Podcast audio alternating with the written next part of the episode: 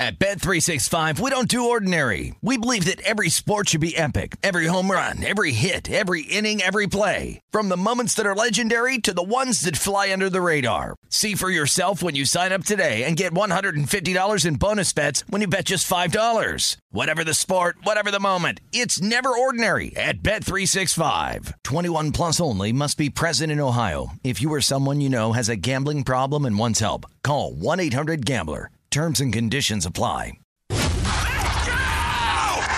This is the Lombardi Line with Michael Lombardi and Patrick Meyer on VSIN.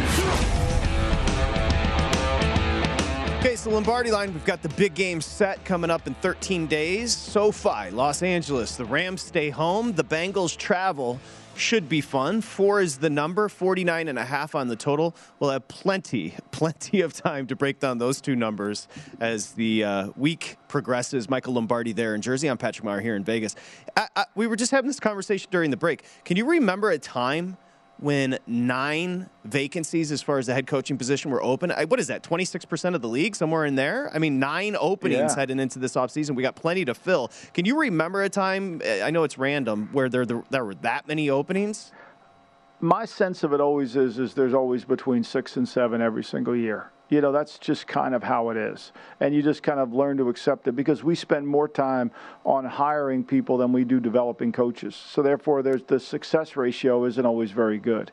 And i think that's really the issue. And so yeah it's just part of the system. And nobody wants to ever change the system to fix it. You know nobody wants to change a, the hiring process, and B, what to look for in a coach. And they think they can manage it through this whole subcontractor element. And then we see games, even two of the really good play callers, they can't get it straightened.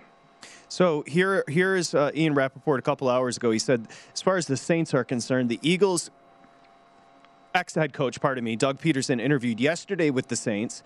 Uh, coming up tomorrow, Brian Flores. Wednesday, Aaron Glenn. I think that'll be number two, Michael. Uh, Dennis Allen on Wednesday or Thursday. That should be interview number two as well. Uh, and that's it for now. Any early lean on what the Saints could potentially do? Well, I mean, it makes the most sense to go with Dennis Allen. But then playing devil's advocate, I think what you have to do is is is if you go with Dennis Allen, you become a remember when. It puts Dennis Allen in a really tough spot because everybody in the building who was there with, with Sean is going to say, well, Sean did it this way and Sean did it that way. And you have a hard time kind of interjecting yourself into the organization because you've been promoted. It's a little bit like – you know, when you're a young GA coach and you get to become an assistant, everybody remembers you as a young GA. Nobody just kind of gives you the kind of respect and, and appreciation that you've earned.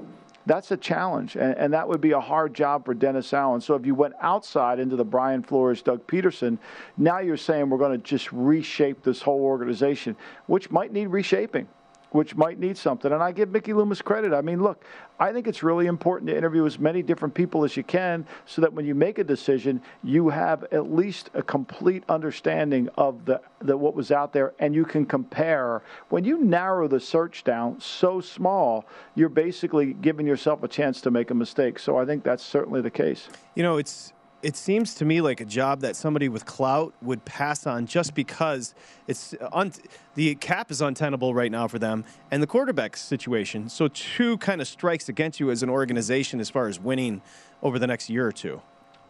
Right, and I think if you're Mickey Loomis, you should say to yourself, "Look, whoever we bring in here." We, this guy's going to have to grow with us. Yeah. And we're, you know, he's going to have to be willing to take a, a you know, you're going to want a six-year contract, or at least, you know, you want some job security because this is going to take some time. I know you're going to say, no, it's not that hard. We can fix it. Look at everybody's going to say, look at the Bengals. They fix it. Well, the Bengals had, you know, they got Burrow. I mean, the Bengals wouldn't have fixed it if they didn't get Burrow. Let's be real clear here. That's right. Right? That's right. I mean, the, the Bengals fixed it because they had the first pick in a draft when there was somebody worthwhile to pick in that draft. Then that was that's that warranted the pick. This year, there's really not. There's not a quarterback to pick. You know, and so the Chargers get lucky with Herbert. Miami, we'll see what happens with them. So I don't know if you know, it's official. I, I, I, would assume it's becoming official now, right? And that is the Raiders. And I'm going to mispronounce mm-hmm. his name. So Ziegler as the general manager. Dave Ziegler. Z- Ziegler, mm-hmm. and then Josh McDaniels, head coach. Uh, that seems like it's pretty much a done deal. Yeah, I think so. I think I think there's going to be a press conference today. Actually, I mean, the Raiders have already announced Ziegler, Yes. And so I'm sure they're going to announce. Uh, they've already put that on Twitter, and they're going to announce Josh McDaniels. And Josh has informed the Patriots that he's leaving. So, look, the, I think this is a home run hire for the for the for the the Raiders. As you know, I love Josh. I love the situation. I think he's one of the best play callers in football. I think he's waited a long time to become a head coach. He he left Indianapolis at the altar, which I thought was a great job for him. And then Andrew Luck didn't come back, and so that actually wasn't as great a job. But this job to me, because of Mark Davis, because Mark Davis wants to win and he's going to be willing to step aside and let Josh set up his his organization. And, and as I wrote today for the Daily Coach, is oftentimes some of Bill's assistants they don't understand the difference between train and retrain. They think everybody is following suit with the way Belichick's program is when there's a lot of of tension and, and decisiveness within an organization because coaches who have been trained one way don't want to do it the other way. And that creates some conflict in the organization. And then when you layer in not winning right away, that conflict blows up really quickly and it creates a lot of problems. So I do think this will be a good hire. They'll get they'll probably want to try to extend Carr's contract at least a year so they have two years to say to Carr, look, here's where we are. Here's the offense. Can you handle it? We're not going to get a better player than Carr anywhere. So what's the sense of trading them?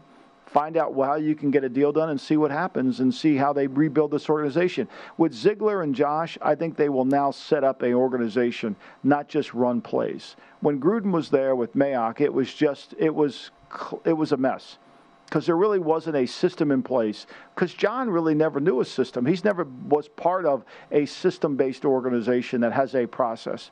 I think this will be a lot different. I know this sounds weird, but with the Gruden and Mayock thing, the vibe was always kind of amateurish, which sounds odd because those are two very seasoned guys. But just the way it was run seemed like shooting from the hip in a way. I, I don't, I don't know if that know, makes sense. I, and I said this, and I said this that when they hired him, I said that John is not a very good personnel guy. John is not a guy who's ever been around a place where they develop talent, where they really understand the process that goes into it. I said that from day one. And so, you know, that proved to be true because I'd been around John. I've seen him. And Mike didn't know. Mike had just come from the TV booth, and everybody thinks because you scout players, you can become a general manager. No, it's a little bit harder job. You got to run the personnel department. You got to organize people. You've got to do all these different layers. It's a challenging job. Does it does it help to say, yeah, you can judge talent? Yeah, sure. However, that being said, it's a harder job than just that. The most excited person on the well, first off, Raiders fans, I'd be excited. I, I McDaniel's is offensive mind, and Derek Carr should be thrilled. I mean getting that type of mind to come in at this point in your mm-hmm. career and try to take you to that next level, McDaniels and Carr to me sounds like a good match. Well, I will say this: they they will ne- that, that this will be a completely different way of doing offense that they've ever seen before. And I would be shocked after three months of being around Josh Carr doesn't say, "Wow, this is my eyes have been open." And if he has any questions, he can call Brady because Brady would say the same thing. I mean, these this they know what to do. Now, Josh has got to be better than he was in Denver. He's got to be better with the people. He's got to lead better. He's got to train people within the organization. He's got to get everybody on the same page. Those are all things that have to happen, but they have to happen everywhere. And I think he's willing to do it. I think he can do it because I think he's learned from his mistakes. Well, he's 45 now. He was hired by Denver 13 years ago. I would imagine there's been some growth in that period in between. Yep. Didn't he go right from the Raiders for a year to St. St. Louis, and then maybe he's been with he's been back in New England ever since. So he went from he went from the Denver, he got fired, then he went to St. Louis with Spagnuolo, and then Billy O'Brien had just gotten the Penn State job, right. and then he went back to New England at that point. point, and when Billy O'Brien was at, was going to Penn State. And so that's how long he's been back there. And look, he's had numerous. I mean, when I was in Cleveland, we tried to hire him. He, he left. The, he, he didn't want that job. He he didn't want to leave at that point. I think he's really spent a lot of time deciding on what job he was going to take. Indianapolis thought they had him in the bank. I mean, Eberflus was hired by Josh in Indianapolis because he thought he was coming with them. I think so. I good, do yeah. think that. I'm sorry. I think he's now at the point where he has an owner that he feels like will allow him to to let him run the team and has an appetite for what he wants to do. You know, I don't think Denver had the appetite for him to radically change. And Denver was a remember when place. You know, they were with Mike Shanahan and they were going to change the, you know, that's a hard transition. And as I've said, it's hard to retrain people that have been stuck in one way, and that creates much conflict. I think the Raiders' job is a really good. What you've always stressed about Davis. Davis is underrated in the sense that he does allow his people to do their things, and it's kind of under the radar. The expectations aren't off the charts, and there's buzz yeah. building here in Vegas. It's kind of like a budding. Yeah. It's weird. It's a, it's a budding franchise. I when I went to that game against the uh, Ch- Chargers, Michael, there was a palpable buzz in and around this, this the park. I, I, think it's a good job because you can kind of stay under the yeah. radar with the Raiders a little bit too. And it's going to have a chance to do what he can do, and you know he'll get a good defense coordinator in there. Let him kind of handle what he needs to do within this. With within it could be. I mean, Vic's going to be the man. Look, Vic, Vic, was all these guys are up for head coaching jobs down in Jacksonville. I mean, Jacksonville, you could be a 30 for 30 documentary on how bad they're they're they're doing this search right now. I mean, it's a joke. I mean, you know, they don't want to get rid of Baalke, but nobody wants to come work for Baalke. So Baalke keeps continuing to interview people that will say yes to him. Bisaccia, maybe I don't even know if Vic Fangio would take that job, and and that's becoming. Meanwhile, Leftwich is out in the dark. So it's going to be a, it's going to be a hard hard hard go in Jacksonville, and they haven't gotten it right. I mean, look, they just haven't gotten it right. And they were the first ones in. The, they were the first ones out there. The owners there in Jacksonville does. Trent Baalke have pictures? Like, what is going on with the with the? I think they feel badly. I think they feel badly because they stuck him with with uh, uh, Urban Meyer, and it wasn't his fault. Things went so bad, but at some point, they've been told by agents. The, their ownership group has been told by agents in the league that look, no disrespect to Trent, but we don't know Trent. We don't want to work with Trent. Ziegler, in 20 seconds, what's his background? Started with Josh McDaniels in Denver, then came into New England with us there, and has been trained in that system. Understands it will be a good asset for Josh. And Belichick respects him. No doubt. Okay. So McDaniels and Ziegler, a tandem here in Las Vegas. We've got more. Minnesota's open. Jacksonville, as Michael mentioned, is open. Uh, and some rumors as far as some coaches headed to Minnesota to interview. That's next here, Lombardi Line.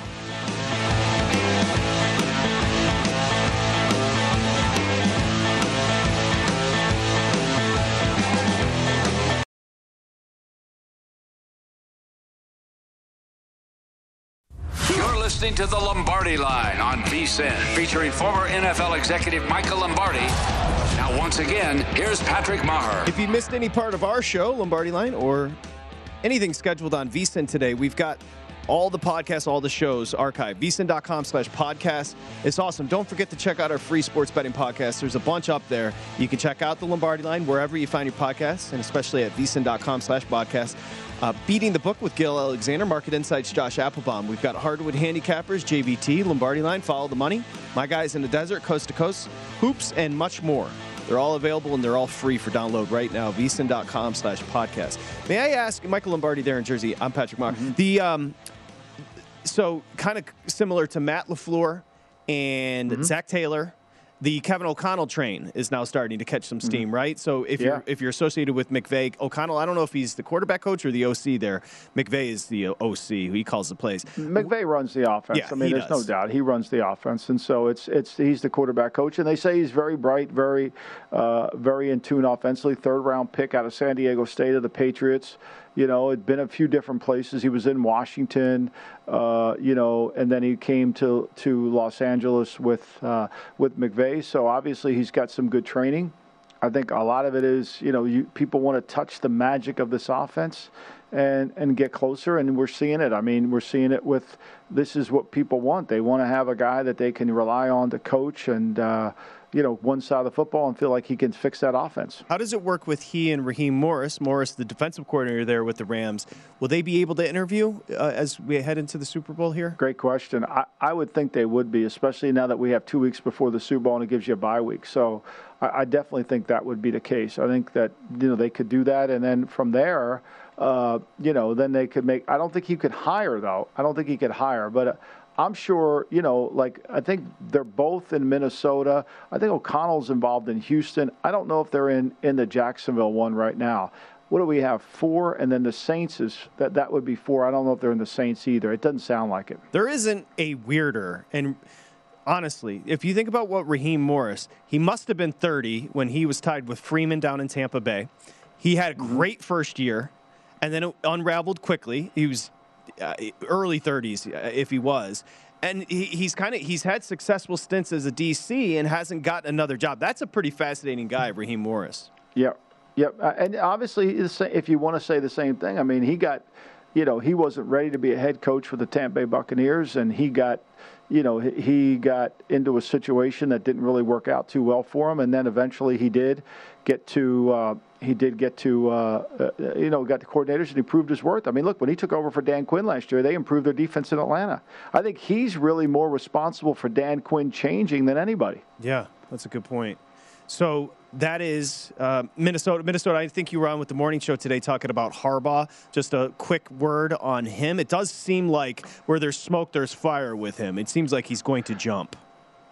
Well, I think he, I think he's interested in jumping, and obviously everybody thought it was going to be the Raiders, and they didn't show an interest in him there. They went in another direction. But I just think, to me, what I said on the what I said to to Mitch and Paulie this morning was, you know, and maybe this is because I've been reading these books about the Kennedy assassination and I'm just completely conspiracized through everything. But it just doesn't make any sense that Minnesota is willing to interview Jim Harbaugh and Miami, who Stephen Ross, that owns the team, is a huge fan of Jim Harbaugh and thinks he's one of the best coaches in the league.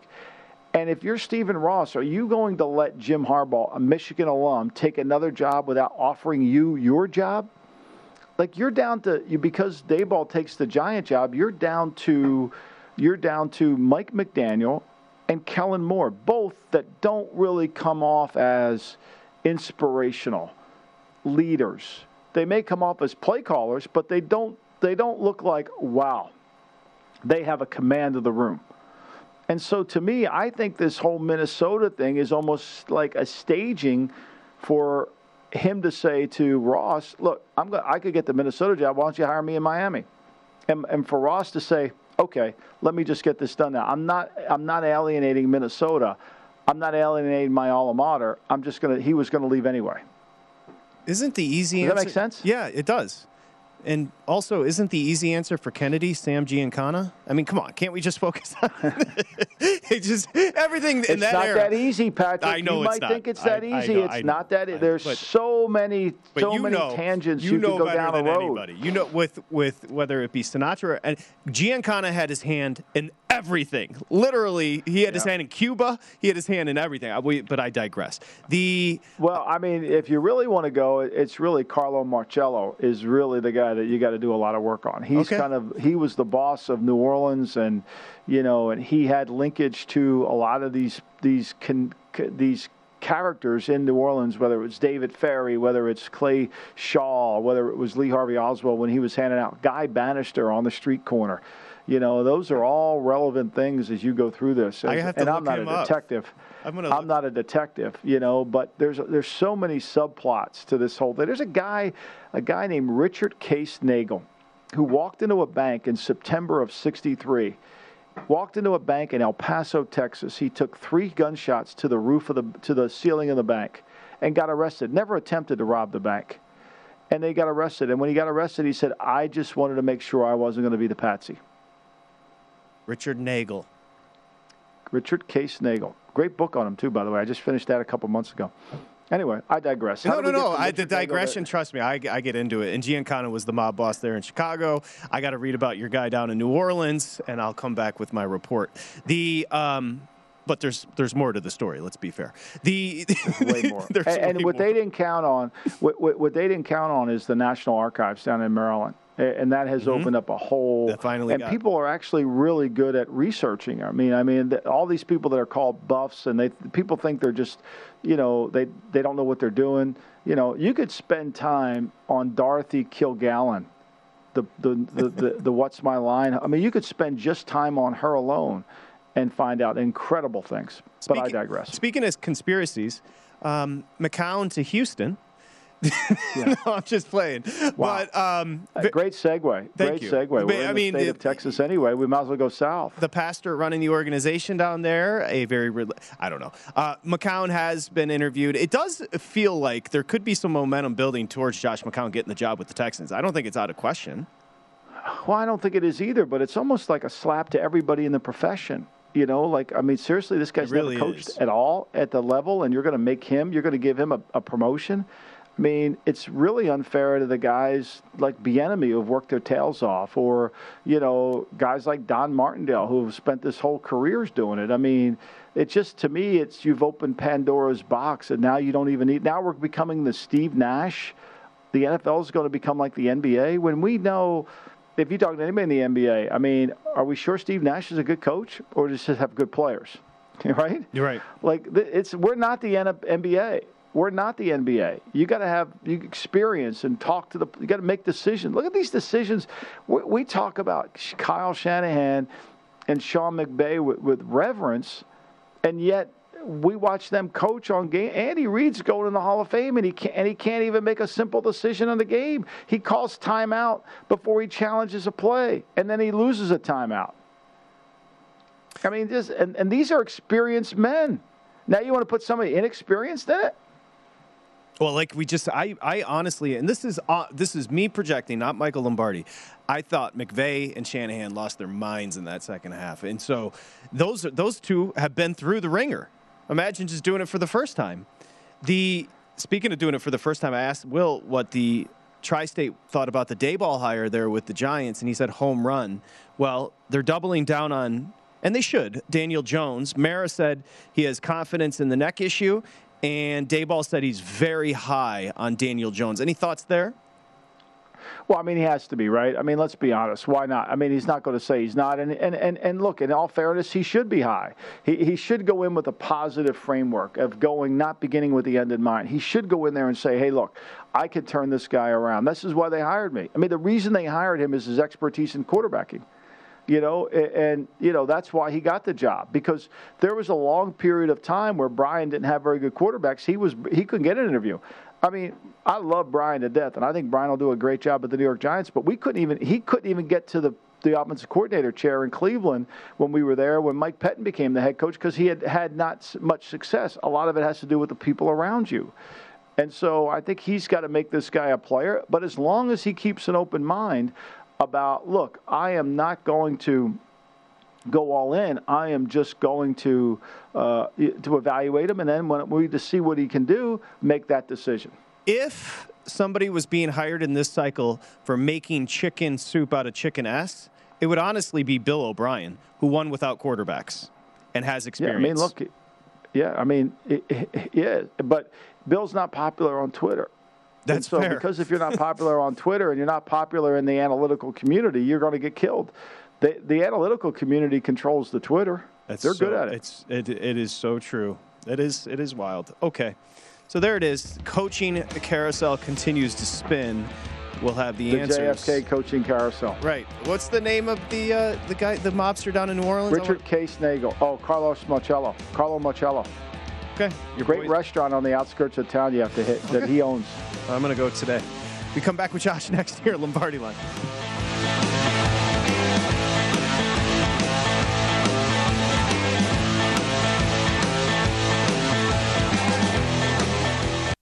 You're listening to the Lombardi Line on VSIN, featuring former NFL executive Michael Lombardi. Now, once again, here's Patrick Meyer. Okay, if you're getting ready to watch the big game, we all are. VSiN's got you covered. The 56 hours of free video coverage continues into the sixth annual live big game betcast. It's the biggest game of the year, so make plans now. VSiN betting experts during, before, and after the game, all at vsin.com. It's vsin.com. Okay, Michael Lombardi there in a cold. It's cold still. I mean, it's you guys. I guess the precipitation has stopped, but it's freezing there in Jersey. I'm Patrick Meyer here in Vegas, where right around 60. I think you'd take 60 right now if I handed it to you, right? 60 degrees.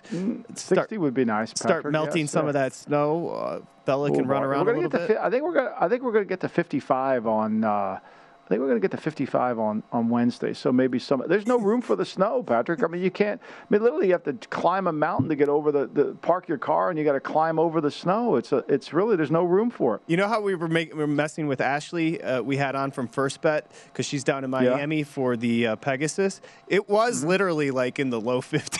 It was everybody they had they had scarves on. I was like, oh, we were kind of giving her a hard time. It is cold, but uh, there was a nor'easter they were dealing with, and also dealing with the nor'easter was host, Josh Applebaum. He joins us now. Market Insights is the pod, vsin.com slash podcast. Staying warm. Josh, how are we feeling today? Uh, we're doing well, guys. Great to be with you, Patrick and Michael. Yeah, so we're all shoveled out. It's actually kind of sunny today, so yeah, there's a light at the end of the tunnel here. But yeah, I got got about two and a half feet here in Boston. So uh, I know Michael. Uh, it was like a scene from The Sopranos going up and down the boardwalk there when Tony saw the fish with Big Puss. So you to, you had to, you know, shovel that all out, Michael. But how you doing? You doing okay? I'm good. I'm doing really good. I mean, you know, it was a good day to watch football. A little depressing. We won't have any more, but it was good. I mean, I think it was. You know, look, it's as as the great Bill Berman said. It's it's January, February. It's winter. We got to deal with it, right? we are going to deal two and a half feet. Josh is uh, that's pretty wild. Get the sled out. Okay, what? Start with the number. Did everybody open four and still sitting four? As Michael mentioned, even the juice at 110 here on the Super Bowl. And wh- where's the total sitting?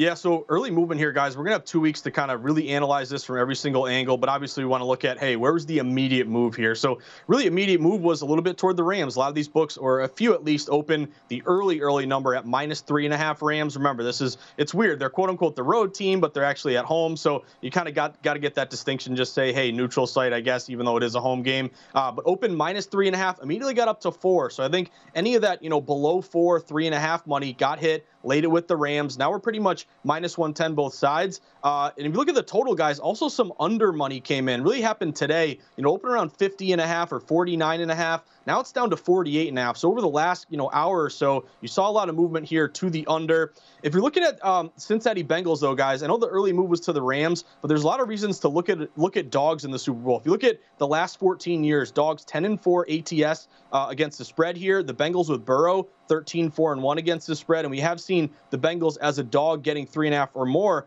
5 0 ATS this year. So you have seen these dogs kind of bark. Remember, we saw it last year, obviously, in, with Tom Brady being a dog against the Chiefs. So uh, the public early on is leaning with the Rams here at BetMGM. They're getting 58% of bets, 67% of money. I want to know does it get to four and a half? I'd be looking at buying low in the Bengals plus the points in this spot, guys, based on some of these historical matchups. And then, Michael, your take on that under. You know, we have seen Cincy 3 0 to the under this playoffs. Uh, we have the Rams 2 and 1 to the under, and the immediate move was going under here. You know, I mean, look, pace is always so important. And we talked about it yesterday about why the unders were going to be in play because, you know, we knew that in the last game, the Chiefs and the Bengals were limited to nine possessions. And we also knew that the, that the Rams, I mean, look how many times were we watching the Rams 49er game where, where the play clock looked like it was on double zeros. They worked it all the way down. And, you know, they never called very many delay of the games. And sometimes to my chagrin, I thought that for sure. So we know they play a slow pace too. And I think it behooves the Bengals to play a slow pace because the more they have to play keep up, you know, it could expose this offensive line that Burrow has been able to move and maneuver himself around. I mean, this will be if they win a Super Bowl with this offensive line, this will, you know, no longer hold the theory that you know you got to have a great line to win a title. Yep, absolutely. Okay, with plenty to come over the next 13 days. As a matter of fact, in the next segment, Michael, I want to ask you what these what what the schedule's like. You know, they win the championship yesterday. Got two weeks ahead of you. We'll walk through kind of what these teams go through moving forward. For you, Josh, today we transition to the NBA. We've got to play on two pretty damn good teams here, the Grizz and the 76ers. I got this one opening with the 76ers three and a half, but we flipped, yes? We did flip guys. I think this is the importance of you know the NBA being on Twitter, tracking these injuries here. The NBA can be really maddening as a better because you know you can spend all morning breaking down a game, and then you know big players out, and it kind of throws up your old handicap. You can throw it in the trash here. This is kind of what happened with this line move toward the Grizzlies. It opened Sixers at home laying four. It's now flipped to Grizzlies laying four. The reason for that, anytime you see a big move, Go to the injuries. Joel Embiid is going to miss this game, uh, resting his knee. Guy's been on fire recently. His MVP odds have skyrocketed. But in situations like this, guys, I know it's kind of a big number, but I'd be looking at money lining the Grizzlies here with Embiid out. You're laying about a minus 165. Obviously, if you're you know plugged into Twitter and you could have jumped on you know the Grizzlies getting uh, any kind of dog price or kind of an even pick 'em, that's really what you would have preferred here. But a lot of reasons to like uh, the Grizzlies in this spot. Obviously, no Embiid, but also if you look at um, kind of the way they've gone home road, 17 and 7 against the spread on the road. You have three road refs tonight, all favoring road teams, and also offense, defense, uh, efficiency both favor uh, the Grizzlies here with Ja Morant playing. So I'd look at money lining the Grizzlies, and this is the kind of play that if you want to bet information based bets in the NBA based on injuries, this is the sort of thing you want to look at. Yeah, this is um, your buddy, Mr. Embiid. Hey, by the way, did you? I mean, he deserves it. I mean, he. I mean, the He guy deserves has the rest? Been, I mean, I, yeah. I mean, I think uh, you know, as critical as I've been over over him, I think finally this is the one year where he has shown and demonstrated that he's worked at his game. His passing is much improved. Uh, his conditioning is much improved, and he's been able to put a team on his back and carry them. What are they third in the East right now?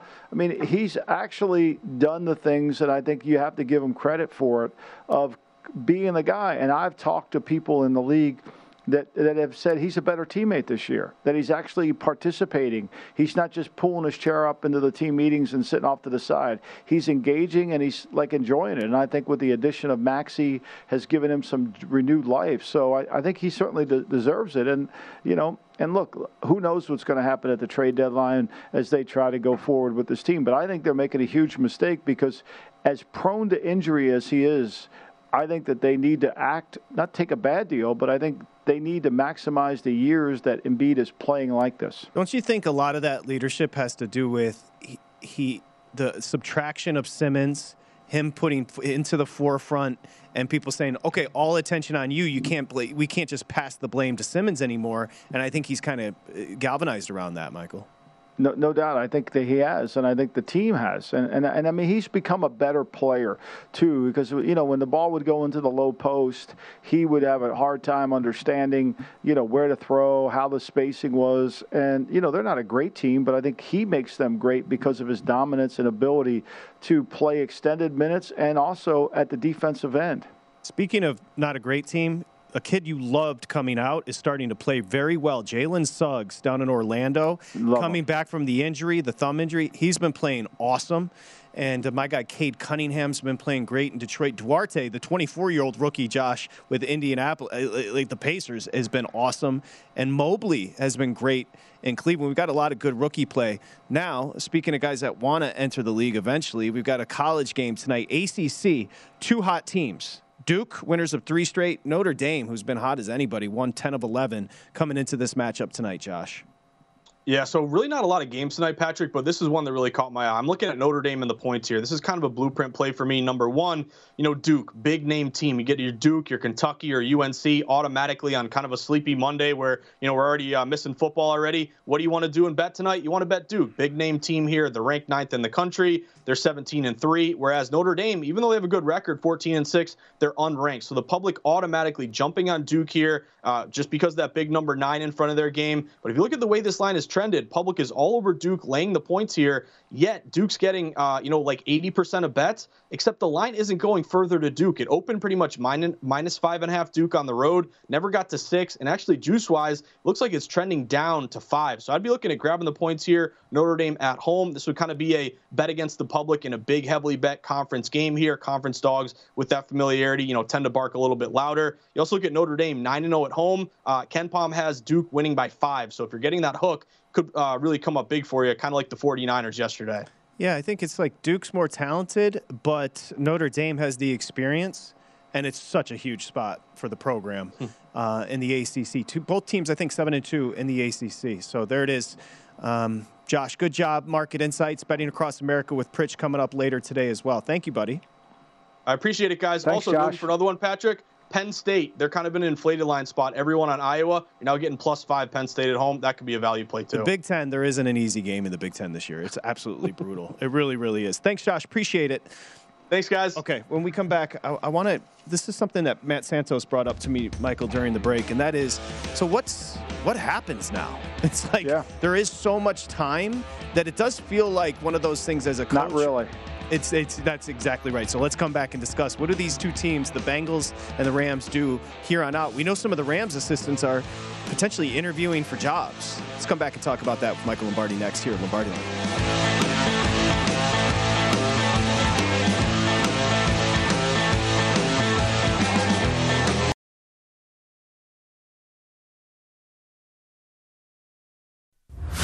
Listening to the Lombardi Line on VSIN, featuring former NFL executive Michael Lombardi. Now, once again, here's Patrick Meyer. Okay, BetMGM and the NBA. It's quite a combination. And tonight, if you bet 10 bucks on any team to win, regardless of the bet's outcome, if In the game, there's a three pointer hit, you're going to win $200. So it's easy. Plus, you're going to earn M Life rewards. Just have to use the VSIN code VSIN200 over at betmgm.com or download the app. Again, eligibility restrictions apply. Visit betmgm.com, excuse me, for terms and conditions 21 years or older. This is a new customer offer paid for in free bets. Gambling problem 1 800 Gambler. Promotional offer not available. Mississippi or Nevada. I just saw this. This is uh, pretty cool. Burrow since 2019. This is a pretty good run. Won the Heisman, won the national championship. He was the number one overall pick, and now he's going to the Super Bowl. He he Amazing, that, that right? kid is special. and couldn't dude. beat out Dwayne Haskins and couldn't beat out Dwayne Haskins. I- think about that. that. It I mean, is. couldn't think about that. There was somebody posted something on Twitter today, a comment that that uh, Urban made about how he wasn't as accurate as Dwayne Haskins. You think Pittsburgh Wait, would consider what? trading? Yeah, I saw it somewhere. I should have saved it. I should have sent it to great Matt Santos. Do you think Pittsburgh would consider trading Haskins for Burrow right now? You think Haskins simply isn't a pro, and Burrow is on uh, Burrow. The ultimate pro. He. How about some of the Houdini like evading Jones yesterday? That like unbelievable. He has an innateness to his game that is awesome. And those, by the I way, mean, those two throws it. on the first drive should have been touchdowns. Like he was accurate as no all get doubt. out. It was really great. I mean, it's just remarkable, and he's you know like what he's he, we, it's this has been a carryover. He's got that Tom Brady like quality where he kind of seems to be able to play the game with great poise. And we talked about it on Sunday morning about how he's been sacked more than David Carr in his career in the first 28 games of his career. Yet his eye level never goes down. You know, no matter how many times they hit him. You know, he's able to do the things he has to do and. They, they've got the receivers and the skills. He loses his tight end early in the game, uh, and he, they're able to overcome that as well. So, look, I, I, I, have doubted this team all year long. I don't understand it. I talk to my friends in the league, and I keep asking them, like, what am I missing here? And I think what I'm missing is I'm not giving Burrow enough credit. I'm not getting him enough credit for what he's been able to do. And their defense, and look, their defense has been stellar come playoff time. I mean, I know the Raiders moved the ball and ran the ball on them, but they didn't do it enough. And the Chiefs did it in the first half, and Tennessee did it average seven yards a play, but they found a way to win that game. If you're Zac Taylor, you have to. I'm, I'm sure he would acknowledge how fortuitous he is to get Burrow because I, I love that stat you bring up about David Carr because since then we've talked about how you can ruin a player. Well, Burrow's been hurt, hit more and has only gotten stronger. So these are just two completely different. Meaning, if Taylor was put in a situation where they drafted David Carr number one overall, he'd be without a job. Instead, he gets the fortune of getting Burrow, and he's on his way to the Super Bowl. That is that's really what it comes down to. And, look, give them credit. I mean, that draft was, remember, it was tank for Tua draft. That was a tank for Tua draft. We didn't even know about Joe Burrow before that draft. I mean, in the offseason, he hadn't done anything at LSU to make you think, oh my gosh, this guy's going to be great. So it was a tank for Tua draft. And everybody was giving Miami a hard time because, you know, they were trying to lose, and, and the worldwide leader was saying it was a disservice to their players. And then all of a sudden, you know, Miami started winning a game, and now they weren't tanking for Tua. And here the Bengals, you know, they're in perfect position to pick Burrow. I mean, give them credit. I mean, they made the right pick. They, they put skilled players around him. I mean, I, I, I would say I was wrong. I would have drafted Sewell because I, I believe offensive line wins, but they've been disproving that offensive line theory. Can it continue? I don't know. I mean, could I see them next year struggling with this line if they don't improve it? Sure. But they've got Burrow, and now they've got something that they can build on. Plus, there's such a confidence, which I think we felt yesterday watching it. When they're down 21 to 3, there was a sense of confidence that they have with him in their huddle, and they weren't going to let that go. Yeah, even when they show you know pictures of him on the sideline, he's just steel, man. And he got he got Joe Brady paid. I mean, Joe Brady may be a, a brilliant. He may end up being having a wonderful career. But think about what Burrow did for him off that one season at LSU. He got him a job in the bigs. I mean, it's just it, Yeah. a quarterback can do a lot for you. I guess is my bigger point. No doubt, no doubt. I mean, look, it, it, it is the key, and we've seen it, right? We've seen it with with guys that now become head coaches in the National Football League. They've been able to, you know, they get these jobs and. And and because they're coaching a really good player, and that good player allows them to get that to get that job. So we talked uh, before the break about these next 13 days for these teams, and we said there's so much time. For fans, there's so much time. Let's walk through what these teams, the Rams and Bengals, go through logistically from here on out. Well, th- this is what I think fans have to understand: is this week is the week. this is the week of preparation. This is the week of game planning. So what happens today is Monday. So the the Bengals coaches are going to go in their office and they're going to stay on the normal routine. They're going to stay. They're going to work. They're going to break down the Rams. They're going to work to Monday, Tuesday. The players are off. Wednesday they'll bring the players back in, and on Wednesday they will introduce the game plan. Wednesday, Thursday, Friday, they'll have their practices. Saturday, probably give the players day off. Sunday, travel to Los Angeles. Monday, get a walkthrough, and then Tuesday, players off, and then start the pra- start the process all over. They will tinker with the game plan, but by the time they get on that game, by the time they get on that plane to go to Los Angeles, the game plan will be already done. It's the same thing I think you're going to see with the with the Rams. They'll do the same thing. I mean, they are going to they're going to work on their game plan. They're going to do everything in their power to fix what they need to fix. And then from there, they will continue to modify it, adjust, and make changes, continue to look at it. But everything will be pretty much done, you know, even though they don't have to go anywhere. The by the way, I don't know if it's pumped in, but didn't SoFi seem loud, like astronomically, really loud. like astronomically loud to you? Really loud. It really did, Patrick. And, and and I wasn't sure, you know. I mean, there were some Rams fans there. There's no doubt, and you know, both teams were using the silent count. Yeah, you know, that's right. Both teams right. were using the silent count. I, I, didn't see there was a differentiation between the two. How will this be for the Super Bowl? I, I don't know. I mean, you know, tickets to get to the Super Bowl are hard. They're challenging, and you'll know by the prices of the Super Bowl how much the demand is. You know how much the Bengal fans will travel out there, how much the, the, you know the Rams fans was just sitting right there, so they can go and it's not much of a travel for them. Plainly spoken, I don't think this is going to be nationally a game. The numbers are going to be astronomical; they always are. I don't know if the matchup intrigues people, you know, the casual football fan, but within our circle, I think it's an amazing matchup. I think Burrow really does it for you. And Burrow's got that Montana Brady like quality where you're looking at him and you're saying, well, he just doesn't look overly impressive. And then when you watch him play, he's like, wow. Yeah. He's really good. shockingly good. good. You know, it's like, it's like, you know, here he is. You know, it's like Montana. I mean, Montana was recruited to go play basketball at NC State when he was in high school. I mean, that's how good of an athlete Montana was. And this is when NC State, which I'm not saying they're not good now, was really good in basketball. So that's the kind of athlete. And Joe was a skinny kid. I mean, this is the same thing with Burrow. He, they, he, it's that it factor. When your mama lifts you from the crib, you either have it or you don't. He has it. He has that ability uh, to to anticipate throws, to make throws, to do all the things he has to do. And, and I think it's uh, you know, and I think people gravitate to that, and I think that's why I think people will want to watch him play here's what it is, and there's just some special kids. You grew up with them as well, but in the state of Ohio, which is an athletic hotbed, he just simply was the best athlete all around in the state of Ohio at his age. That's what he was: basketball, football. He was a like he's gifted. He's gifted, and now here he is going to the Super Bowl. And I think the yeah, extra think element no is what you said about Brady. When they show him on the sidelines, it's almost like he he's just like, yeah, I'm not, I'm unbothered. And that element is something that you can't. That's not the David Carr that we saw. This is a different situation. No. I mean, and get hit all over the place and still make all the throws he has to make. And, you know, he's not going to be intimidated by Aaron Donald lining up against Spain, who we know can't block him, but who, you know, how they handle it or not, you know. So I, I think it's, you know, and look, give the Bengal coaching credit. I mean, they they found ways to work around this offensive line. I think a lot of that was was was tied to Zac Taylor's play calling because Zac Taylor's play calling was so dependent upon you know, of trying to protect this offensive line and not exposing him, not creating the turnover that perhaps could cost them the game. Even though Joe did turn the ball over, kid made a great play on that.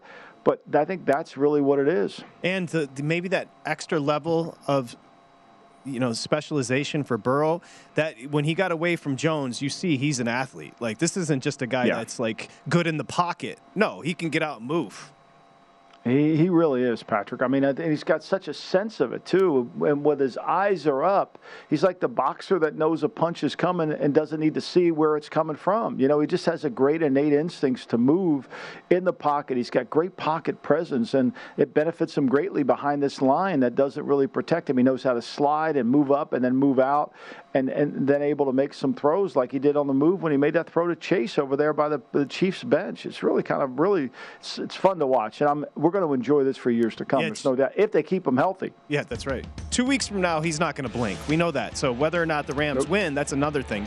We know Burrow's not going to be affected by what happens uh, a couple Sundays from now. Michael, enjoy the day and stay warm over there, and I'll see you on Thursday. Okay? Thanks, Patrick. Okay. Thank you, buddy. Thank Bye-bye. you very much. That's Michael Lombardi, M Lombardi NFL. Of course, Lombardi line tomorrow.